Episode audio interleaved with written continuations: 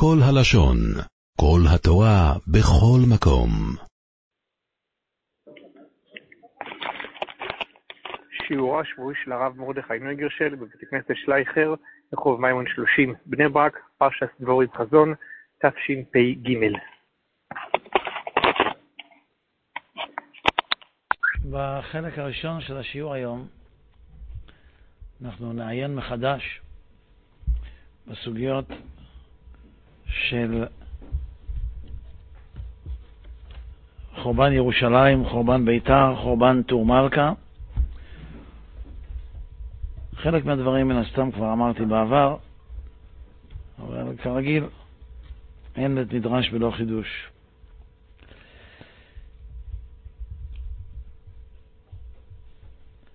הגמרא מתחילה,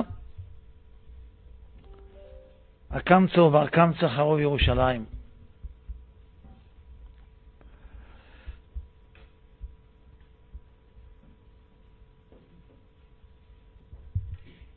התרנגולה ותרנגולתא חרוב טור מלכה. הסקא דריספק חרוב ביתר, והגמרא מתחילה לספר מה היה בסיפור של קמצא או בר קמצא. קודם כל יש הבדל יסודי בין שלושת הסיפורים הללו. במקרה של קמצא או בר קמצא, שהגמרא אומרת שבגלל המעשה של קמצא או בר קמצא, שזה הפשט, כן? לא צריך לחפש מה קמצא היה השם, למרות שמחפשים. אבל בפשט זה על הסיפור של קמצא או בר קמצא.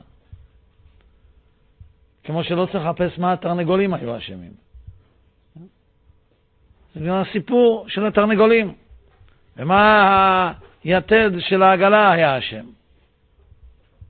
הסיפור של סקא דריסטרק, של היתד של העגלה. אבל יש הבדל בין הסיפור הראשון לשניים האחרים. שבסיפור הראשון מדובר על סיבה רוחנית, ובסיפורים האחרים מדובר על סיבה טכנית. המעשה של קמצא ובר קמצא היה שם החטא. הייתה שם התנהגות נלוזה, הן של בעל הסעודה, ובמיוחד של בר קמצא, שבגלל סיבה כזאת לכאורה הלך להלשין. לעומת זאת, במעשה של תרנגול ותרנגולת לא היה שום חטא. ההפך, הייתה שם דבקות במנהג. גידלו תרנגול ותרנגולת. כל פעם כשנולד ילד גידלו תרנגול, נולדה ילדה, גידלו תרנגולת. אם היו אצלנו עושים דבר כזה, אז עד שהילדים מתחתנים, אצלנו, כבר התרנגול והתרנגולת היו קשישים מאוד, אם הם היו מאריכים ימים, אתה יודע מה, 30 שנה, כמה, והם כל כך היו חרדים למנהג, שהם התנפלו על הרומאים שלקחו אותם. זה היה סיבה טכנית. היה פה מעין מרידה, חטא לא ברור מה היה פה החטא. אפשר למצוא מתחת לאדמה שהייתה פה מרידה באומות וכן הלאה. כן, אבל לא ברור מה החטא, ההפך, אנחנו היינו אומרים הם היו דבקים במנהג. אותו דבר, היו ארזים שהם מכינים לחופות של הילדים, ובאו הרומאים והיו צריכים יתד לעגלה, והם לא היו חתומים על זה, הם לא היו מנויים על היתד. כל הלשון. אז ממילא הם כרתו את, ה... את הארז בשביל שיהיה להם יתד. פעם היתד היה ארז, אני לא יודע, היום זה על נייר עיתון. כן?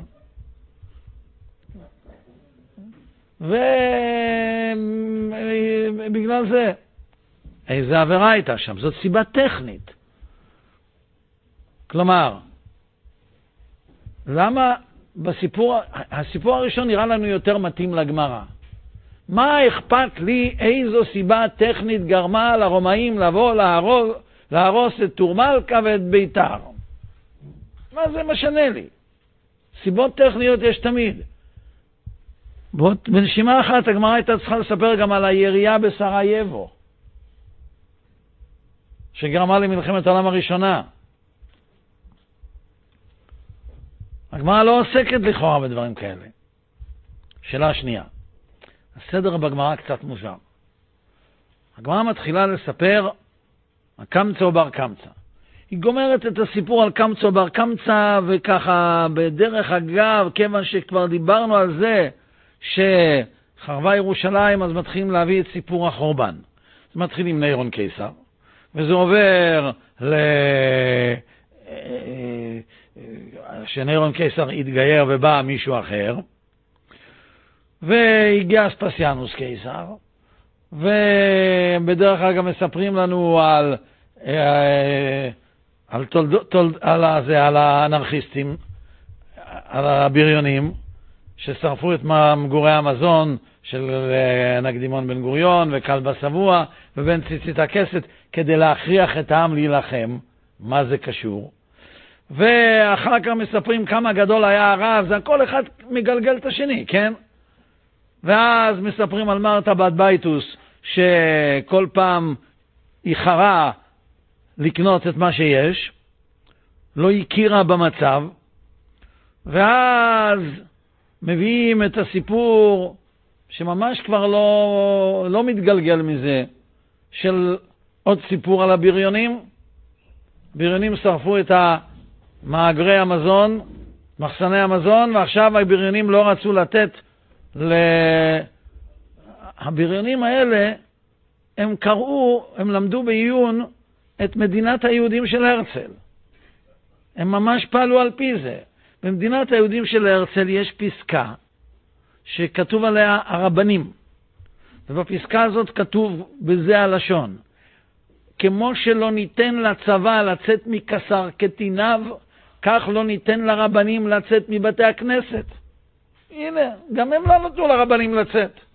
בדיוק, זה ממש ממש, ממש הם היו חוזי המדינה לפני הרצל. בדיוק מה שכתוב הם עשו. לא נותנים לרבנים לצאת. לפתוח את הפה? ודאי שלא. הייתי פעם בתוכנית פה פוליטיקה, וישב שם טומי לפיד, והנושא היה שמיטה. ואיך שהתחיל הנושא הוא התחיל לדבר. אז אמרתי, בואו אני אגיד לכם מה ההבדל בין רב לעיתונאי. רב זה אדם שאפילו בנושא שהתמחה בו הרבה, לא נותנים לו לדבר כלום. ועיתונאי זה אדם שאפילו בנושא שלא מבין כלום, חושב שהוא יכול לדבר הרבה. מה פתאום לתת לרבנים להביע את דעתם?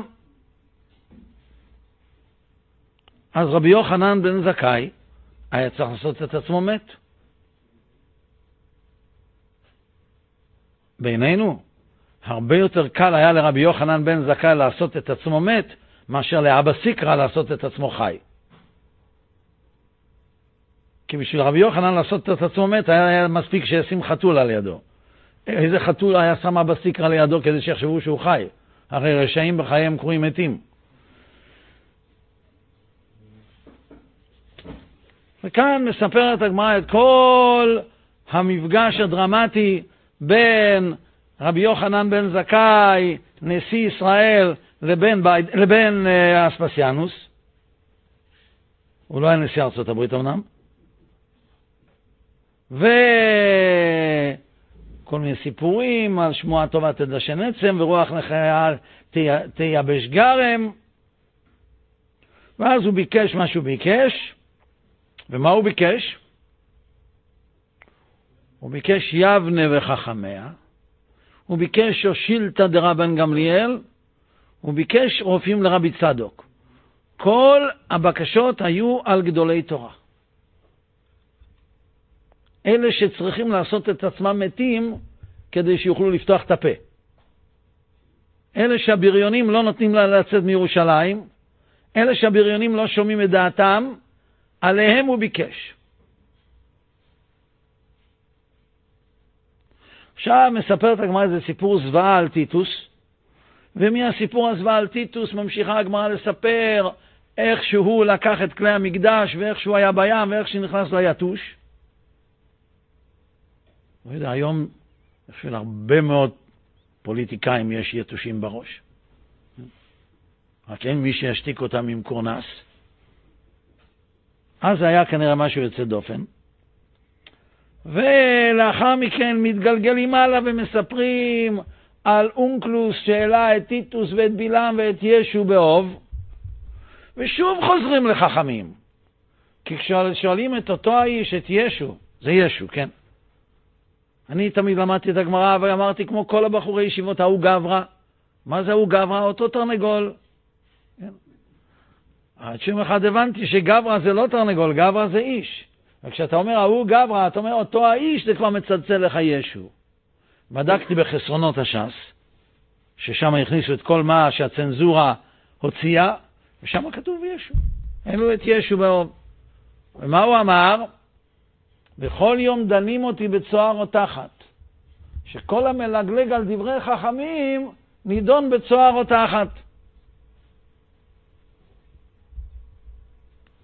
יש עוד מקום שזה כתוב. המקום השני שזה כתוב זה בגמרא מסכת עירובין דף כ"ג עמוד ב', ששם הגמרא אומרת אה, שהאדם צריך להיזהר בדברי סופרים יותר מבדברי תורה, שאילו דברי תורה יש בהם עשה ולא תעשה, קלות וחמורות, ואילו דברי סופרים, כל העובר על דברי סופרים חייב מיתה. אומרת הגמרא, כשמביאה הגמרא דוגמה לדברי סופרים, כשתיקן שלמה המלך עירובין ונטילת ידיים, יצתה בת קול ואמרה, אם חכם בני ישמח ליבי גם אני. אומרת הגמרא, כל המלגלג על דברי חכמים, נידון בצוהר או תחת.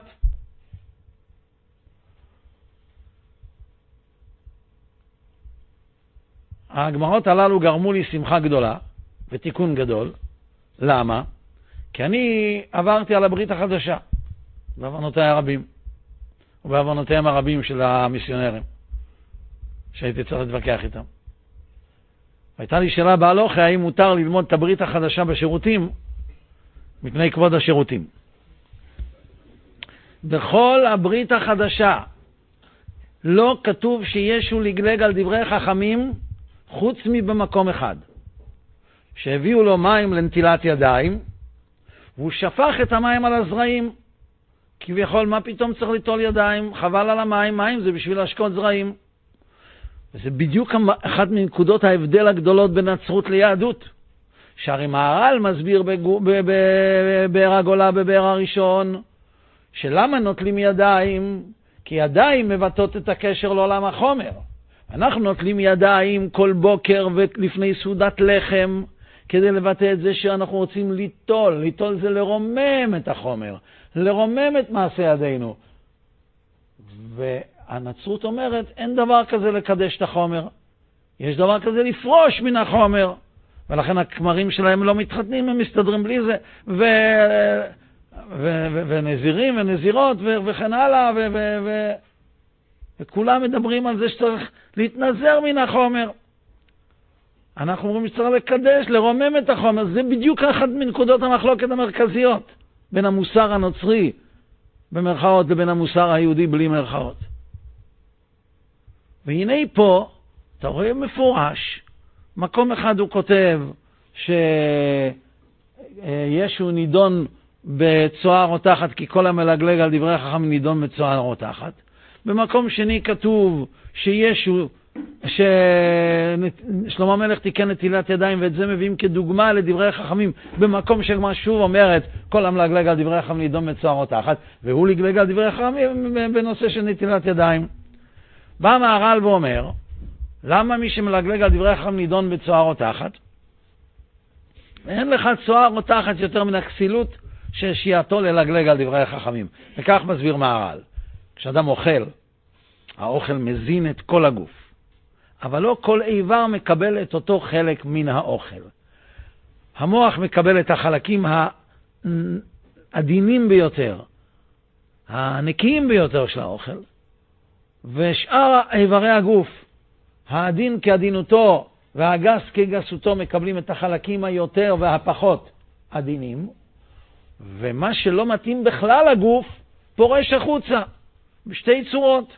צורה אחת פחות גסה וצורה אחת יותר גסה.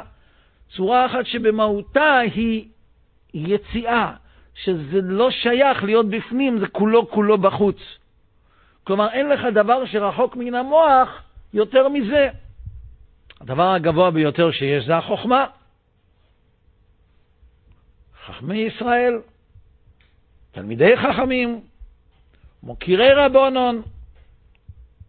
מי ששונא את החכמים, זה גם טוב. זה התייחסות.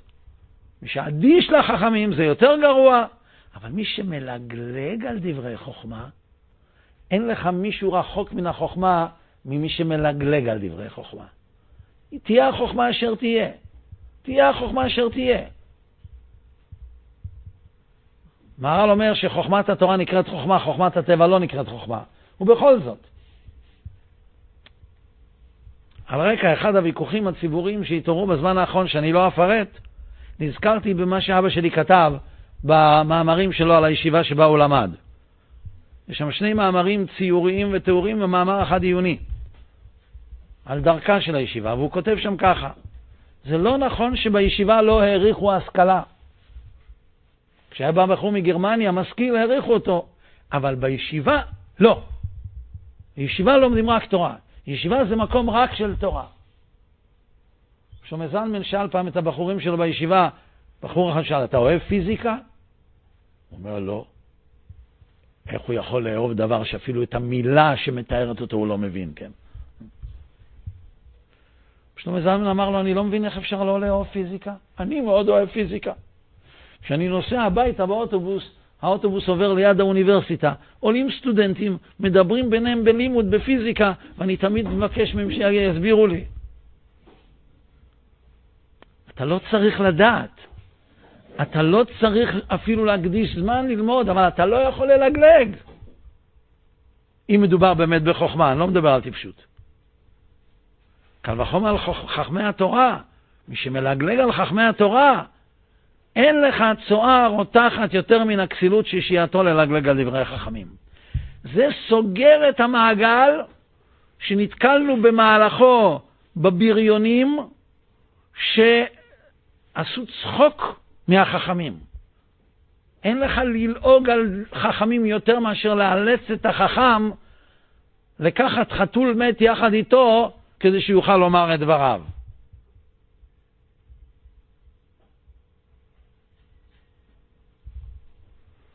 מיד אחרי, ה... אחרי הסיפור הזה חוזרת הגמרא ואומרת, בואו ראה כמה גדולה כוחה של בושה, שהתבייש בר קמצא. שהרי סייע הקדוש ברוך הוא את בר קמצא, והחריב את ביתו ושרף את היכלו. עכשיו סוף סוף נזכרנו בתרנגולים. עכשיו מתחילים לספר לנו על תרנגול ותרנגולת, ומתחילים לספר לנו על סקא דריספק. לא היה יותר מתאים להגיד, הקמצא או בר קמצא חרבה ירושלים, ולספר את הכל, ואז להגיד לתרנגול ותרנגולת? זה הפסק גדול מדי. או לספר קמצא או בר קמצא, לספר תרנגול ותרנגולת, לספר סקא דריספק, ואז להתחיל לספר את כל הסיפורים של בניון קיסר והסיקרא ונקדימון בן גוריון וכל השאר. כנראה שזה הכל קשור ברצף אחד. צריך להבין איך.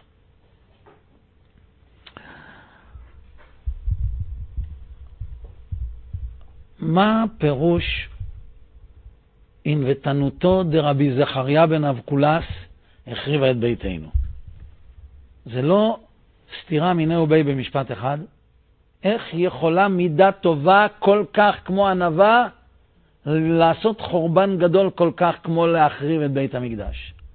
לא מצאת מושג אחר, לא יכולת להגיד שפלותו של רבי זכריה, ותרנותו של רבי, גם זה מידה טובה, ותרנות, אבל ענווה? התורה מביאה לידי זהירות, וזהירות לידי זריזות, וזריזות לידי נקיות, ונקיות לידי פרישות, ופרישות לידי טהרה, וטהרה לידי חסידות, וחסידות לידי ענווה. אחריה יש רק יראת חטא וקדושה. משה רבינו משתפח, משתבח במידת הענווה, בוודאי שהיו לו מידות טובות גם כן, אבל היא עולה על כולנה. אז למה אומרים דבר כזה? למה משתמשים במידה הזאת? מצד אחד מידה טובה, ומצד שני החריב את ביתנו. מה עבר במוחו של בר קמצא? ברוך אתה אדוני אלוהינו חמישה קונים ודורי.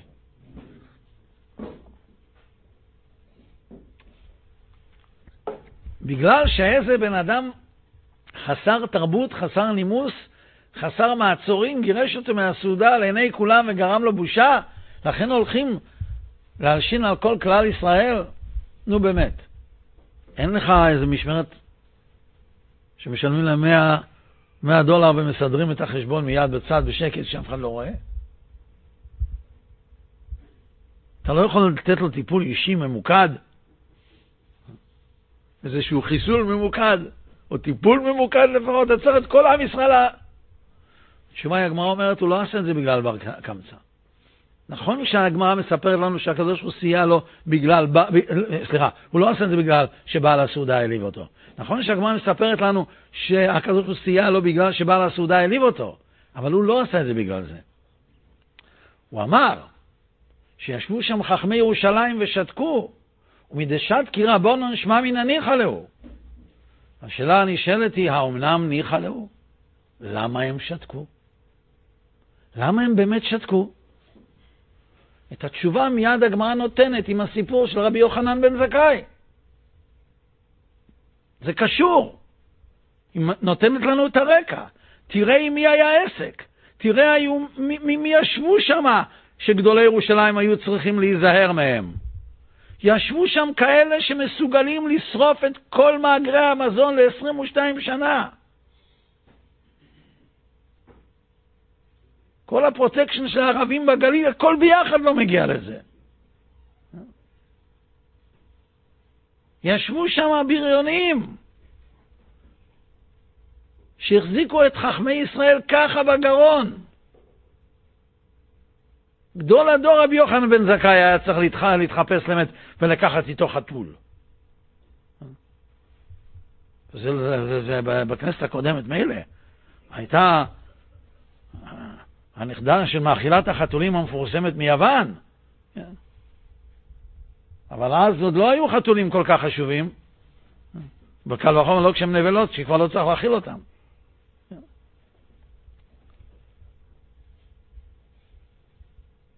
הם ישבו בסעודה, ויש להניח שבעל הסעודה, לפי ההתנהגות שלו, נמנה עליהם. הוא היה מהבריונים, את מי הוא הזמין? הוא היה בריון. כן? הוא היה בריון. אז את מי הוא הזמין לסעודה? הוא הזמין לסעודה את כל אלה שהיו חברים שלו, את הבריונים. כשבעל הסעודה בבריונותו גירש את בר קמצא, גדולי ישראל שתקו, כי הם פחדו. בר קמצא בוודאי היה בריון. הוא באמת רצה לגרום למלחמה, הרי זאת הייתה גישתם של הבריונים. הגמרא מסבירה לנו את בר קמצא. זה היה רק מה שנקרא הטריגר, זה היה המצת, הקטליזטור, או איזה מילה שתגידו. אבל הוא גם בלי זה רצה שהרומאים יבואו ושתהיה מלחמה ושיראו את גבורת היהודים ושיהיה אה, מרד ושיהיה... אה, אנו באנו ארצה. הוא רצה את זה. הוא הלך להסית את, הביר, את, את מלך, מלך אה, אה, רומי, כי זה היה חלק מה, מה, מהשאיפה שלהם. אחר כך שבא מלך רומי, אז, והעם בכל זאת לא רצה להילחם, והיה להם 22 שנה אספקה, אז שרפו את זה, כי רצו להכריח אותם להילחם.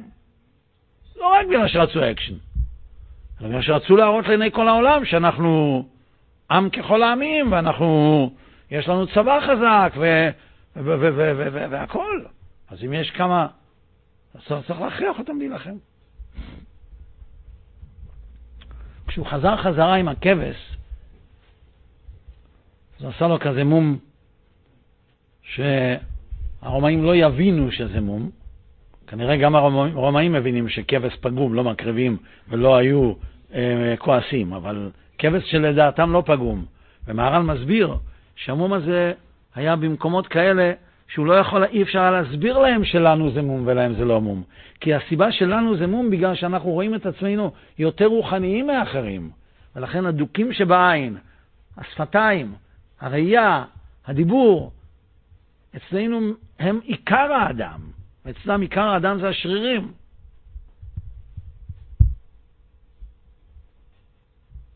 אמרו בואו נקריב. פיקוח נפש דוחה איסור הקרבת בעל מום. לכאורה נכון. הלכתית זה ודאי דוחה, זה לא ייהרג ויעבור האיסור להקריב מומים בבית המקדש.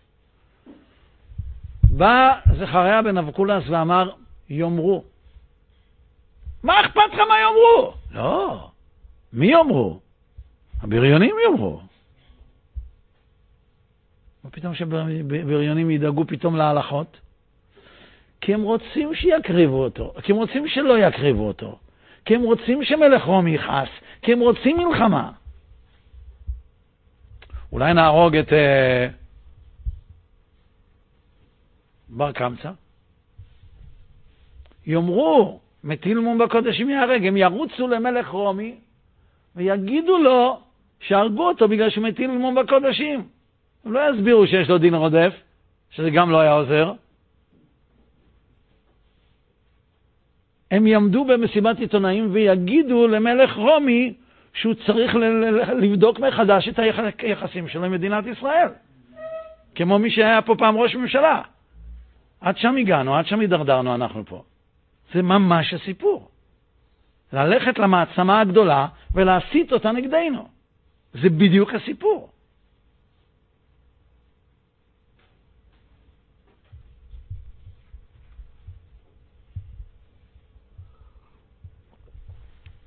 אפשר לדון אותו על קו סחוט, כבר מזמן אמרנו שבית סוהר זה, בתח... זה אולפנה לפושעים. מסכן, היה כמה שנים בבית סוהר, כנראה שם הוא למד את זה.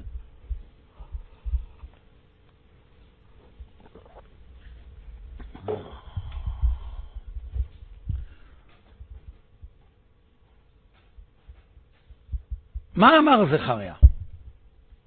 למה שתקו החכמים? כי הם פחדו. עכשיו אתם מבינים מה הקשר של הפתיחה לכל הסיפור. אשרי אדם מפחד תמיד, איך כתוב?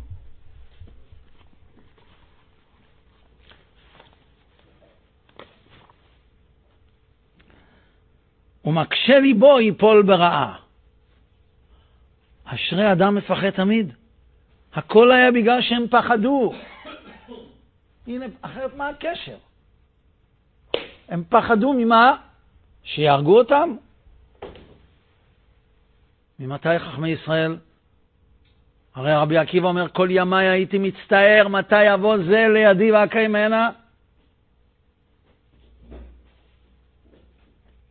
אני יודע על כמה מגדולי ישראל שבכו שהם ניצלו בחורבן הגדול. אמרו, לא, לא, לא, כול, כולם, כולם, כולם, כולם מתו, ואני לא, לא נבחרתי. מה הם פחדו? לא פחדו על עצמם. אבל חכמי ישראל זה רבי זכריה בן אבקולס. זה לא, לא כולם זכו להיקרא רבי. הוא היה רבי זכריה בן אבקולס. לא כל התנאים נסמכו, בוודאי לא כל האמוראים. רוב האמוראים לא. יש רב, יש שמואל, יש אביי, יש רבא, יש רבא. רב חיסדא, גם לא רבי. היום כבר סידרו את העניין בצורה מסודרת. יש, ברוך השם, יש עיתונאים, הם יודעים בדיוק לסדר את הסדר כל אחד. אדם מתחתן, הוא נהיה רב. הוא נהיה רם בישיבה קטנה, הוא נהיה רהג. אם הוא נהיה משגיח לא עלינו, הוא נהיה רהץ. אם הוא נהיה רם בישיבה גדולה, הוא נהיה הגויין. אם הוא נהיה ראש ישיבה וישיבה גדולה בינונית, הוא נהיה הרב הגויין. אם הוא נהיה ראש ישיבה וישיבה גדולה גדולה, אז הוא נהיה הגויין הגודל. אם הוא מגיע לגיל 90, הוא נהיה מורון. הכל מסודר. אבל בזמן הגמרא זה לא היה ככה, בזמן המשנה זה לא היה ככה. ואם הוא היה רבי זכריה בן אבקולס, אז הוא היה אדם גדול. הוא אמר, עלול לחזור המצב שהיה בבית ראשון ערב החורבן. גם אז היה זכריה שאמר להם מוסר, והרגו אותו, ודמו היה תוסס, ובא נבוזרדן והרג הרבה מאוד מעם ישראל על דמו התוסס. אם עוד פעם יקרה, אז ירמיהו אמר, אם תאכלנה נשים פריה מוללי טיפוחים, אם ייהרג במקדש השם כהן ונביא, ואנחנו אומרים בקינות, אשכנזים, אם תאכלנה נשים פריים עוללי טיפוחים מודיעים, ואם ייהרג במקדש השם כהן ונביא לא מודיעים, אבל אם זה קורה עוד פעם, והשכינה אומרת, לשווא הכיתי את בניי, מוסר לא לקחו, מי יוכל לעמוד במידת הדין? בא רבי זכריה ואמר, אני מעדיף שיבואו הרומאים ושהם יהרגו יהודים, ושלא יהודים יהרגו יהודים. זה ענוותנותו. הוא מוותר על דעתו, הוא מוותר על דעת תורה שלו, הוא מוותר על פסיקת ההלכה שלו בלבד. שיהודי לא יהרוג יהודי, שלא יחזור, בגלל שלא יצא קטרוג שאי אפשר לעמוד בו בעם ישראל.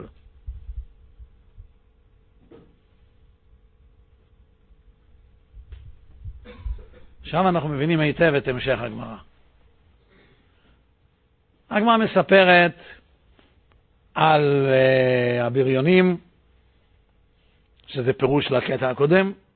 הגמרא מספרת על רבי יוחנן, שזה פירוש לקטע הקודם. הגמרא מספרת שרבי יוחנן ביקש על גדולי תורה, רק על גדולי תורה, שזה ביור לקטע הקודם, כי לעומת הביזוי של החכמים בידי הבריונים, הגמרא מספרת על ישו שנידון בצוהר או תחת, כי כל הנידון, כל המלגלג על דברי חכמים נידון בצוהר או תחת, וזה קשור, ואז הגמרא מגיעה לתרנגולים ולזה. האנשים האינטליגנטים. בן גוריון אמר, אנחנו לא מקימים מדינה לפי חוקי קארו, והתייחס לחבר שלו מהפלמ"ח, רבי יוסף קארו. הם לא הולכים אחרי הרבנים. בשנת תשל"ד,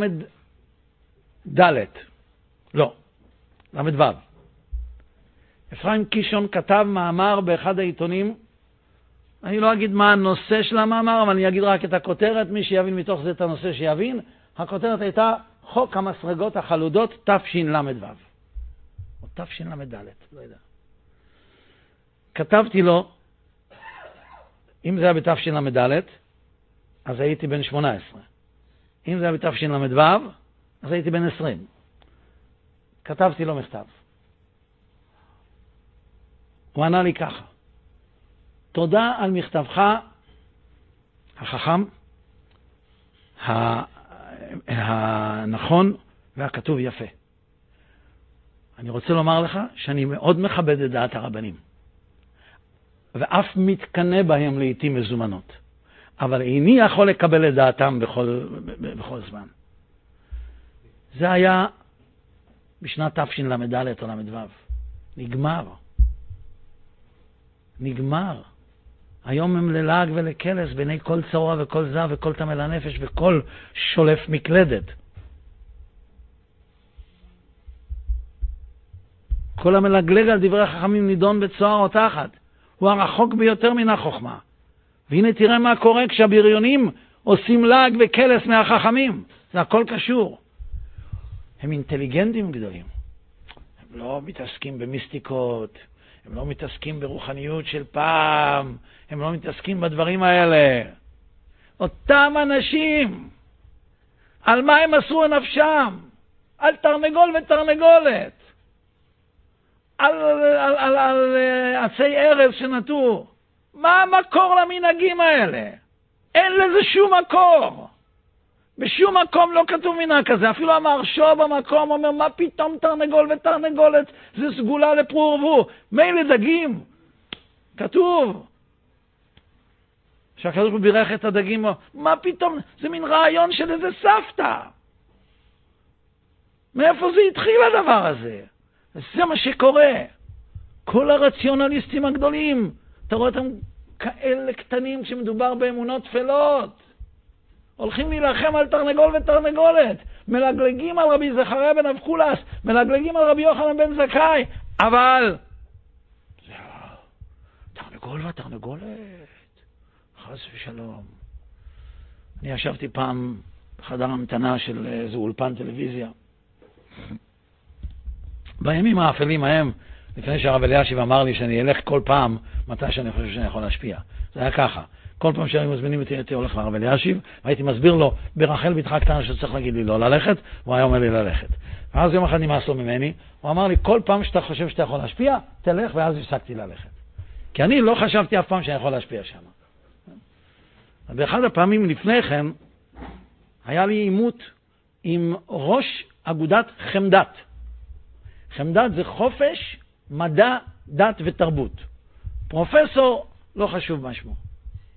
אני ישבתי שם בחדר המתנה עם גמרא כזאת, הוא ישב ודיבר עם חבר על שני נושאים. קודם כל הוא דיבר איזה טיפול אפשר לתת לו.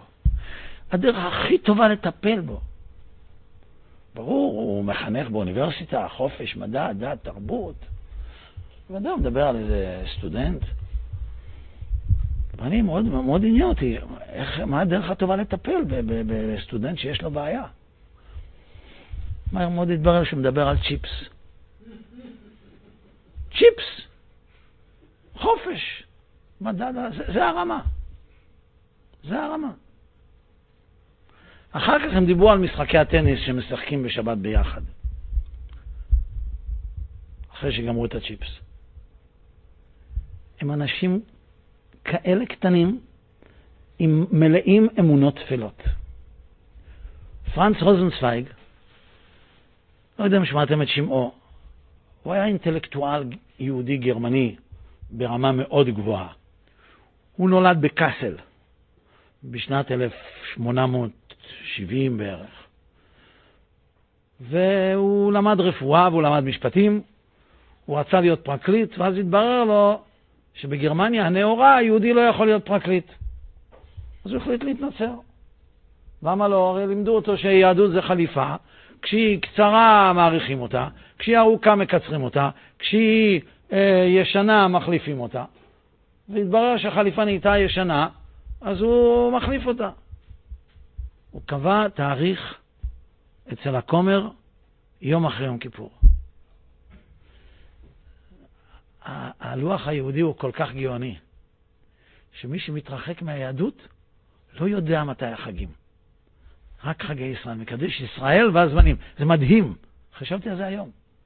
מקדש ישראל והזמנים. מי שהתרחק מהיהדות לא יודע מתי החגים, כי אין להם קשר לתאריכים הכלליים. היה לנו תלמיד, בחור ישראלי ירד לדניה, לקופנהגן. ויום אחד הוא ראה שהדרכון שלו עומד להיגמר, הוא הלך לשגרירות כדי להאריך את הדרכון, הוא ראה שהשגרירות סגורה. השגרירות סגורה כל שבת וכל יום ראשון השגרירות סגורה. אבל מה פתאום באמצע השבוע סגורה? הוא שאל את האיש ביטחון שם, למה סגור? הוא אומר לו, אתה יהודי? הוא אומר לו, כן. הוא אומר, לא מאמין לך. הוא אומר לו, למה אתה לא מאמין לי? הוא אומר, כי אם היית יהודי, היית צריך לדעת שהיום יום כיפור. אמר הבחור הזה לעצמו, כל כך התרחקתי, שאני אפילו לא יודע מתי יום כיפור, הוא לא העריך את הדרכון, בא לארץ, ומשדה התעופה, עם הקיטבג, הוא הגיע אלינו לישיבה בירושלים, לישיבת תורה ואמונה. זה גאונות. מקדש ישראל והזמנים. אתה רוצה לדעת את הזמנים, אתה צריך להיות ישראל. אם אתה לא ישראל, אתה לא תדע. אתה לא תהיה שייך. פרנץ רוזנפלג לא ידע שזה יום כיפור, אבל הוא הלך עם חבר, לטייל, הוא היה בברלין, הוא למד בברלין, הוא היה בקאסל, אבל למד בברלין. והחבר אומר לו, מחר אתה הולך להתנצר, היום יום כיפור, יש פה בית כנסת, בוא תיכנס להיפרד. ואז בית כנסת של יהודים מזרח אירופאים. לא מהסוג שהיו רגילים יהודים גרמנים מתבוללים, שמפעם לפעם היו הולכים לטמבל, ושם היה הכל נחמד ויפה, ומוזיקה, ואלגנטי והכל. הוא נעמד שם, באמצע היהודים בוכים, צועקים. החזן עם קול צרוד, לא בדיוק מה שהוא רגיל, והוא נעמד תקוע. אחרי שתי דקות החבר שלו רצה לצאת, הוא לא יצא. הוא עמד שם עד שנגמרה התפילה בלילה. זה היום כיפור הראשון שהוא צם מהרגע שהוא נכנס. הוא חזר הביתה וכתב להורים שלו שהיום גיליתי את הנשמה. הוא ביטל את המפגש, את האמבטיה, את המקלחת אצל הכומר, והוא התחיל להתקדם. הזרם היה הפוך. ולכן ההתקדמות שלו הייתה מאוד מרשימה בשבילו, אבל מאוד איטית. בגיל 35 הוא התחתן, ותשע שנים אחרי החתונה הוא נפטר. שנה אחרי החתונה הוא חלה, כנראה זה היה מה שהיום קוראים ALS. והוא מהר מאוד היה משותק בכל גופו, ורק זרת אחת עבדה אצלו. ועם הזרת הזאת הוא הכתיב לאשתו את חיבוריו הפילוסופיים שנחשבים כחיבורים מהעמוקים ביותר שנכתבו באירופה בזמן, בתור הזהב של הפילוסופיה. חיבור הגדול שזה כוכב, כוכב הגאולה. לא הכל, לא עם הכל נסכים, אבל הוא מאוד התקדם, ולקראת סוף ימיו הוא הגיע כבר לקיום מצוות מעשיות.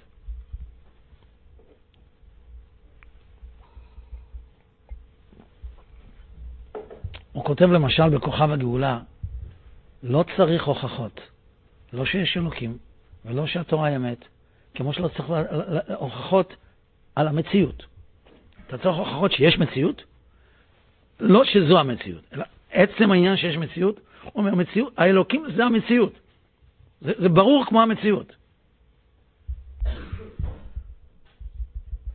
יש לו עוד ספר שנקרא נהריים.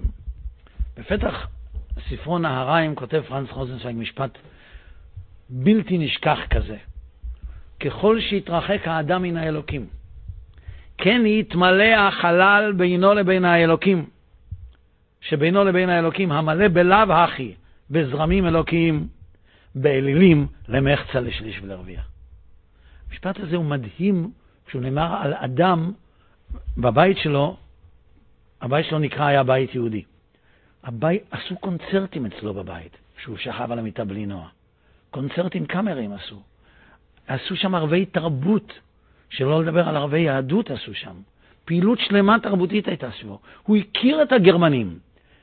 המאה ה-18, תחילת המאה ה-19, זה היה שיא המטריאליזם ההיסטורי, שיא הריאליזם הפוליטי. אנשים ש, שדיברו רק רציונליזם. ושם הוא הרגיש שהחלל שבינם לבין האלוקים מתמלא באלילים למחצב לשליש ולרבייה. לא רחק היום, והגיעה התנועה הנאצית, שכולה הייתה מלאה מיסטיקות עקומיות, גרמניות, עתיקות, עם אלילות גרמנית עתיקית.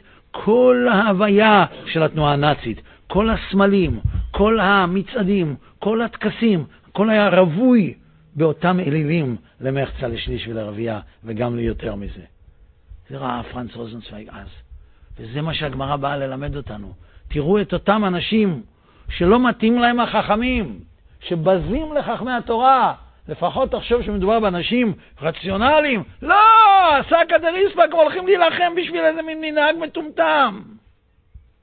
שאיזה מיסטיקה קטנה. תרנגול ותרנגול, מה תרנגול ותרנגולת? מה, מה קרה לכם בתרנגולים? מה אתה רודף לי אחרי התרנגולים? זה מנהג. מה המנהג? לכאורה, גם זה באה הגמרא ללמד אותנו, וזה שיעור כל כך מציאותי לכל מה שקורה מאז ועד היום, כמו שמאות שנים אחרי כן פרנץ רוזנצוויג יכול היה להגיד את זה נוכח הגרמניה הסופר-רציונליסטית.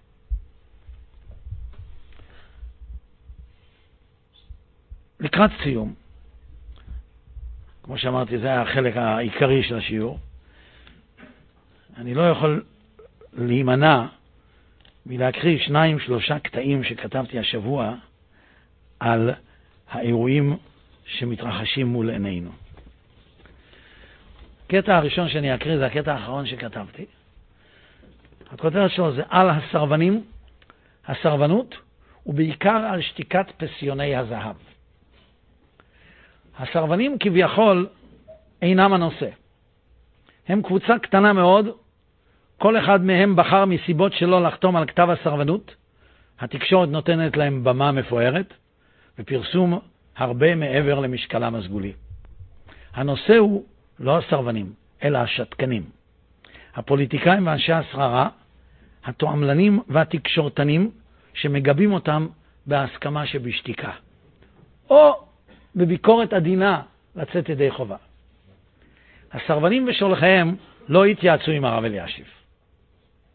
כותב שורות אלה הציע פעם הרב אלישיב הצעה. היה זה בעת אחת ההתקפות העונתיות והאופנתיות בעד גיוס בני ישיבות. הצעתי שנכריז שברגע שבן ישיבה אחד יגויס בעל כורחו, אלפי אנשי מילואים וחרדים ודתיים יחזירו את פנקסי המילואים שלהם וינתקו קשריהם עם הצבא. אמר לי הרב, תביא לי עשרה אנשי מילואים, שיהיו מוכנים לעשות זאת בפועל בעת שיתבקשו, ואף לשבת בכלא אם יהיה צורך. אמרתי לו, באמת, אין הכוונה שבאמת יחזירו, הרי לא ינסו אותנו, הכוונה לאיום הסברתי. חייך הרב ואמר, אני יודע, אני יודע, אבל אני בעד אמת בלבד. כל עוד שיש סכנה, ולו קטנה ביותר, שינסו אותנו. אם בעת כזאת לא יהיה כיסוי לאיומים שלנו, נצא וידינו על ראשינו וגם יהיה חילול השם. הם כאמור לא שאלו, את, וכל מטרתם הייתה ליצור רעש תקשורתי ותעמולתי ולבדוק את התגובות בלי לחשוש מה יקרה אם אכן ינסו אותם. ושאמרנו, הם לא הנושא. אנו מדברים על תומכיהם בפועל או בשתיקה, על כל אותם מנהיגים כביכול שמגבים אותם בשתיקתם הרועמת, או ביחס לחלק מהם בתגובת התנגדות רופסת. להלן כמה נקודות. אחד, עד היום הבנו, כולנו, שהצבא על כל מגויסיו ומתנדביו נועד להגן על יהודים המאוימים על ידי אויבים רבים ושחייהם בסכנה. על בני אדם, ולא על מסגרת משפטית המכונה מדינה, ותהיה המסגרת הזאת חשובה ככל שתהיה.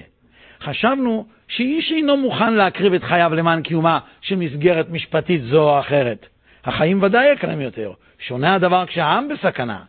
כך שגם אם המדינה חדלה לשאת חן בעיני פלוני או אלמוני, מדוע שירצה להפסיק להגן על עמו? אם מטרת הצבא להגן על המדינה, ולדעתם של כל התומכים בסרבנות והשותקים ניחכה, אין חובה על החייל או הקצין להגן על מדינה שאינה לטעמו, בו ברגע יסתיים הדיון על גיוס בני הישיבות שתורתם אומנותם ושאינם מתגייסים לצבא.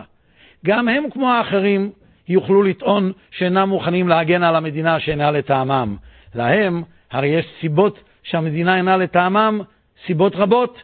מדינה בארץ ישראל שחוקיה אינם חוקי התורה, אינה לטעמם, ובוודאי מדינה שחלק משריה ויועציה נמנים על מחללי שבת ואוכלי נבלות וטרפות, אינה לטעמם.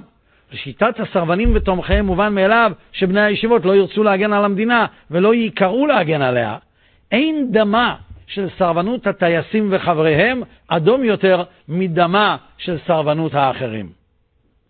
ויודגש שלא זו הסיבה שאנו חושבים שתפקיד בני הישיבות הוא ללמוד תורה ולחבוש את ספסלי בית המדרש. בני הישיבות נמנעים ללכת לצבא לא בגלל אופייה הלא רצוי של המדינה. הרי אנו איננו חושבים שתפקיד הצבא להגן על מדינה, אלא על עם ישראל, המאוים על ידי אויבים רבים, ולא פג תוקפו של הציווי, ולא תעמוד על דם רעך.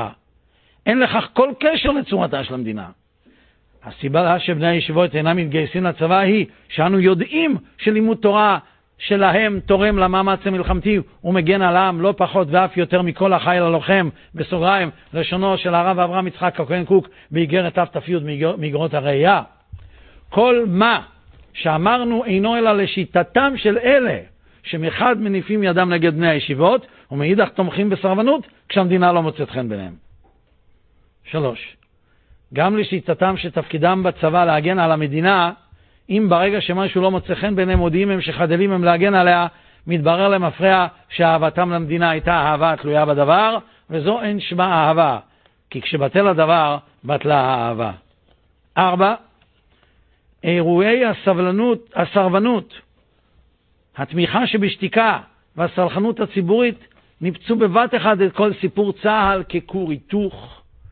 הכל מתנפץ אל סלע המציאות. אין לכידות, אין כור היתוך, אין שלטון הרוב, הם בעד לכידות והיתוך כמו שהם בעד דמוקרטיה.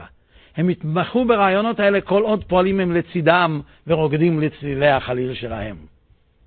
חמש, ונדגיש עוד פעם, יודעים אנו שכל סיפור הסרבנות אינו אלא תרגיל תעמולתי, ואיננו מנסים להתגייס לצידם של אלה המגזימים בחשיבות התופעה. יודעים אנו שמדובר במספר אנשים קטן הזוכה להרבה הד תקשורתי. אבל כל אותם פוליטיקאים, וביניהם כאלה הלוטשים עיניהם לכורסת ראש הממשלה, התומכים והשותקים, הם יצרו את התשתית למסקנות דלעיל. מסקנות שלעניות דעתי הם פועל יוצא הכרחי מהמתרחש.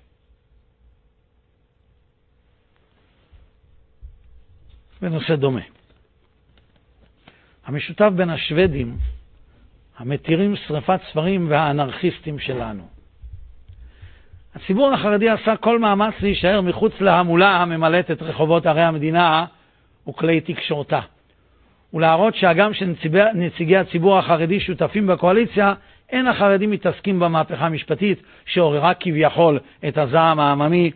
למרות זאת, לא נפקד מקומה של ההסתה הרגילה נגד הציבור החרדי, ולעיתים אף ביתר שאת.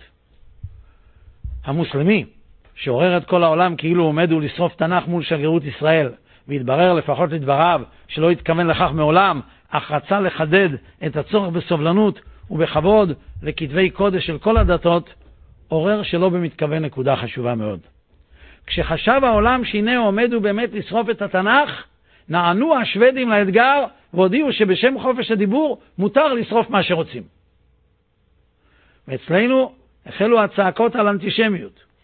היו כאלה שהעלו זיכרונות מהתנהגותם האצילית של השוודים כלפי היהודים הנרדפים, עת פתחו שעריהם וקיבלו יהודים מכל הסוגים תוך כדי ואחרי ההשמדה הגדולה של מלחמת העולם השנייה. וכך כתב לכבודם נתן אלתרמן בשיר שנקרא הלשון השוודית. מדינות בעולם יש גדולות שבעתיים, ומקום בהם רב למחסה ומלון, אך לפני הצילן איש תובע ממים, אוהבות הן תמיד להביט במילון. יען שפת מילולן ססגונית כפרפרי, יש קצה גבול של יכולת או כושר קליטה, רק בשוודיה עוד חי המנהג הברברי להציע להלך כוס תה ומיטה. ולכן הגדרות, הגדרות היא איננה בוררת, ואיננה מרבה דקדוקי מנגנון. היא כותבת פשוט, הכניסה מותרת, ויסלח להקל על דלות הסגנון. ויאמר להקל בדמעה, שוודיה, שוודיה, שתי מילים נשכחות את כתבת על פתחים. אך שוות הן טרקטטים ואנציקלופדיה, כן, אפילו בריטניקה, עם כל הכרכים. ואזי מלאכים בלחישה ימללו, ואמרו זה לזה, מה רבה התהום. עם שתי המילים הפשוטות האלו הולידו דמעה בעיני מרום. האמנם הפכה שוודיה את אורה והייתה לעוד מדינה אנטישמית, כמו שכתב לי מישהו השבוע?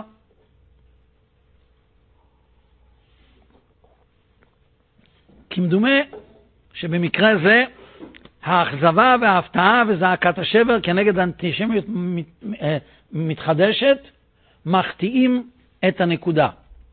רמח"ל לימד אותנו שצריך לדעת כל דבר את מקומו, תחת איזה כלל הוא שייך. לא מדובר באנטישמיות, בכלל לא.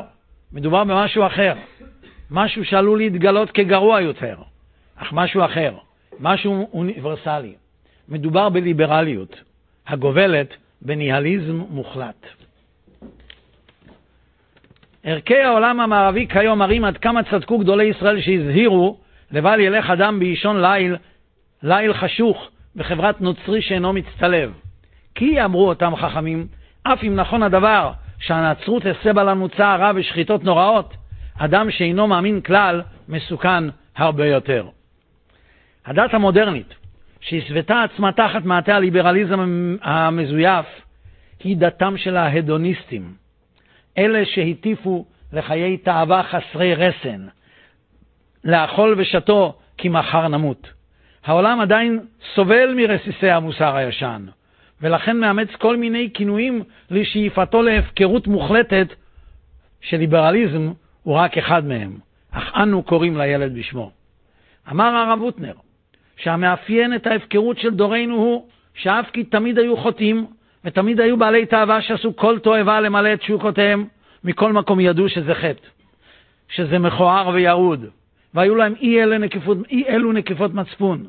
בדורנו, אמר הרב הוטנר, הפכו את כל התועבה שהייתה מאז ומעולם לאידיאולוגיה, וממילא הוסיפו כהנה וכהנה, ואף גזלו מבני אדם את הזכות לנקיפות מצפון.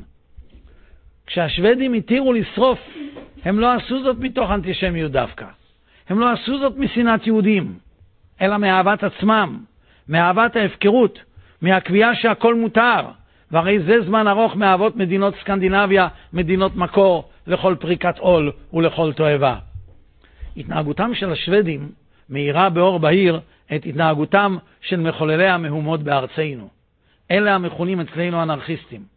אלה ששנים הטיפו לנו על הרוב המקודש, על הדמוקרטיה המחפה על כל פשעים, וניסינו באמצעות תרגילי אקרובטיקה לשוניים, תקשורתיים ומשפטיים להראות כאילו כל מה שנעשה בשמה של הדמוקרטיה ומטעמה, קדוש יאמר לו. אלה שינו לפתע את טעמם, כשהרב הקדוש הפסיק משום מה להבין את כל מה שכל ילד הבין בעבר, שעליו לדגול בדרכם הם ובשיטתם, ומשכך הפסיק הרוב להיות קדוש.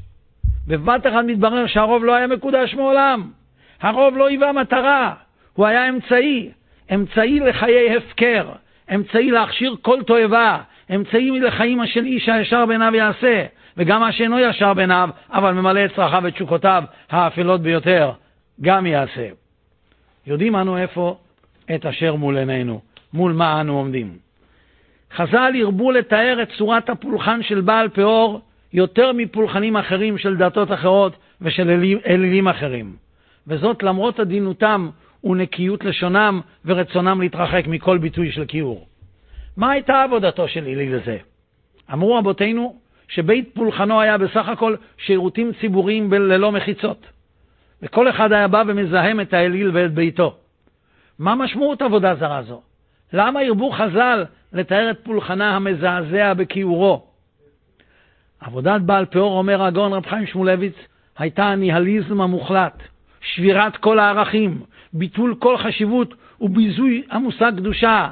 הדבר בא לידי ביטוי שהם עצמם ביזו את האליל שלהם באופן המחפיר ביותר. הם אמנם לא נכנסו לשם בצעקות בושה, הם אמנם לא נכנסו למליאה של היכל בעל פאור, אבל זה אותו דבר. אנו עומדים משתאים למראה עינינו. איך אותם כהני העבודה הזרה של שלטון העם או שלטון הרוב עומדים ומטנפים את אלילם הם, מפגינים נגדו ומשתוללים לעומתו. אבל אין כאן תופעה חדשה, זו הרי התנהגותם של כל ההדוניסטים מאז ומעולם, חובבי ההפקרות. ומכאן יובן מה פשר גרירת ההתנגדות הישנה לחרדים, לקלחת הזו. הם פשוט מבינים שהחרדים מהווים מטרד בדרך אל מילוי שאיפות חיי ההפקר בהם הם דוגלים. ויודגש, אין הכוונה בדברים לומר שכל הצועקים והמפגינים והתומכים חיים חיי הפקר. אין ספק שרבים מהם מתנהגים בצורה נורמטיבית, אבל גם הם מעוניינים בפריקת גדרי המוסר, כי אינו דומה מי שיש לו פת בסלו ולמי שאין לו, ורבים הם המסתפקים בפת בסלו, גם אם הם עצמם אינם רעבים ברגע זה. עוד קטע קצר, בעוד נושא שהיה אקטואלי השבוע, ועורר את חמתי. אתם צריכים לסבול ממה שמרגיז אותי. הכותרת של הקטע הקצר הזה היא תרומת כליה ליהודי. ארנון סגל, לא מכיר אותו. ארנון סגל עשה מעשה אציל ותרם מגופו עצמו ובשרו להצלת חיי יהודי. ארנון סגל הודיע שהוא רוצה שהכליה אותה הוא תורם מרצונו החופשי ומתוך טוב לב לגופו של, תגיע לגופו של יהודי, יהיה היהודי מי שיהיה. הדבר גרר אחר ביקורת חריפה מחוגים מסוימים בשם ערכים כמו אהבת האדם, שוויון, שוויון ונגד שוביניזם וגזענות ושאר דיבורים דומים. ומה האמת? הרי כל אחד יבין לליבו של אדם שרוצה הוא לתרום את כלייתו לאשתו דווקא, לבניו, להוריו או לאחיו ולא לאחרים. במידה מתאימה אדם אמור להרגיש קרבה יתרה לקרובי משפחה רחוקים, לחברים, לשכנים, וכן לכל יהודי. ובאמת בהלכה יש הדרגה מאוד ברורה. אחד, מבשרך לא תתעלם. שניים, עניי עירך קודמים לעניי עיר אחרת. שלוש, מפרנסים עניי עקום עם עניי ישראל. זוהי ההדרגה, וכל אחד מבין אותה. אדם שאינו רואה הבדל בין נתינה לאח לנתינה למישהו זר, אין זה אומר שהזרים אצלו הם כמו אחים. בהרבה מן המקרים, אם לא בכולם, האחים אצלו הם כמו זרים. קשה להתנתק מן המחשבה שההבדל בין ארנון סגל וכל התומכים בהחלטתו לבין מבקריו אינו שארנון מרגיש שהגוי רחוק ממנו יותר ממה שמרגישים המבקרים אותו, אלא שמבקריו מרגישים שהיהודי רחוק מהם יותר ממה שמרגיש ארנון וממה שמרגישים אנחנו. היהודי עבורם הוא כמו כל אדם בעבורם, בעולם עבורנו. תודה רבה. עולם שלם של תוכן מחכה לך בכל הלשון. 03 617 1111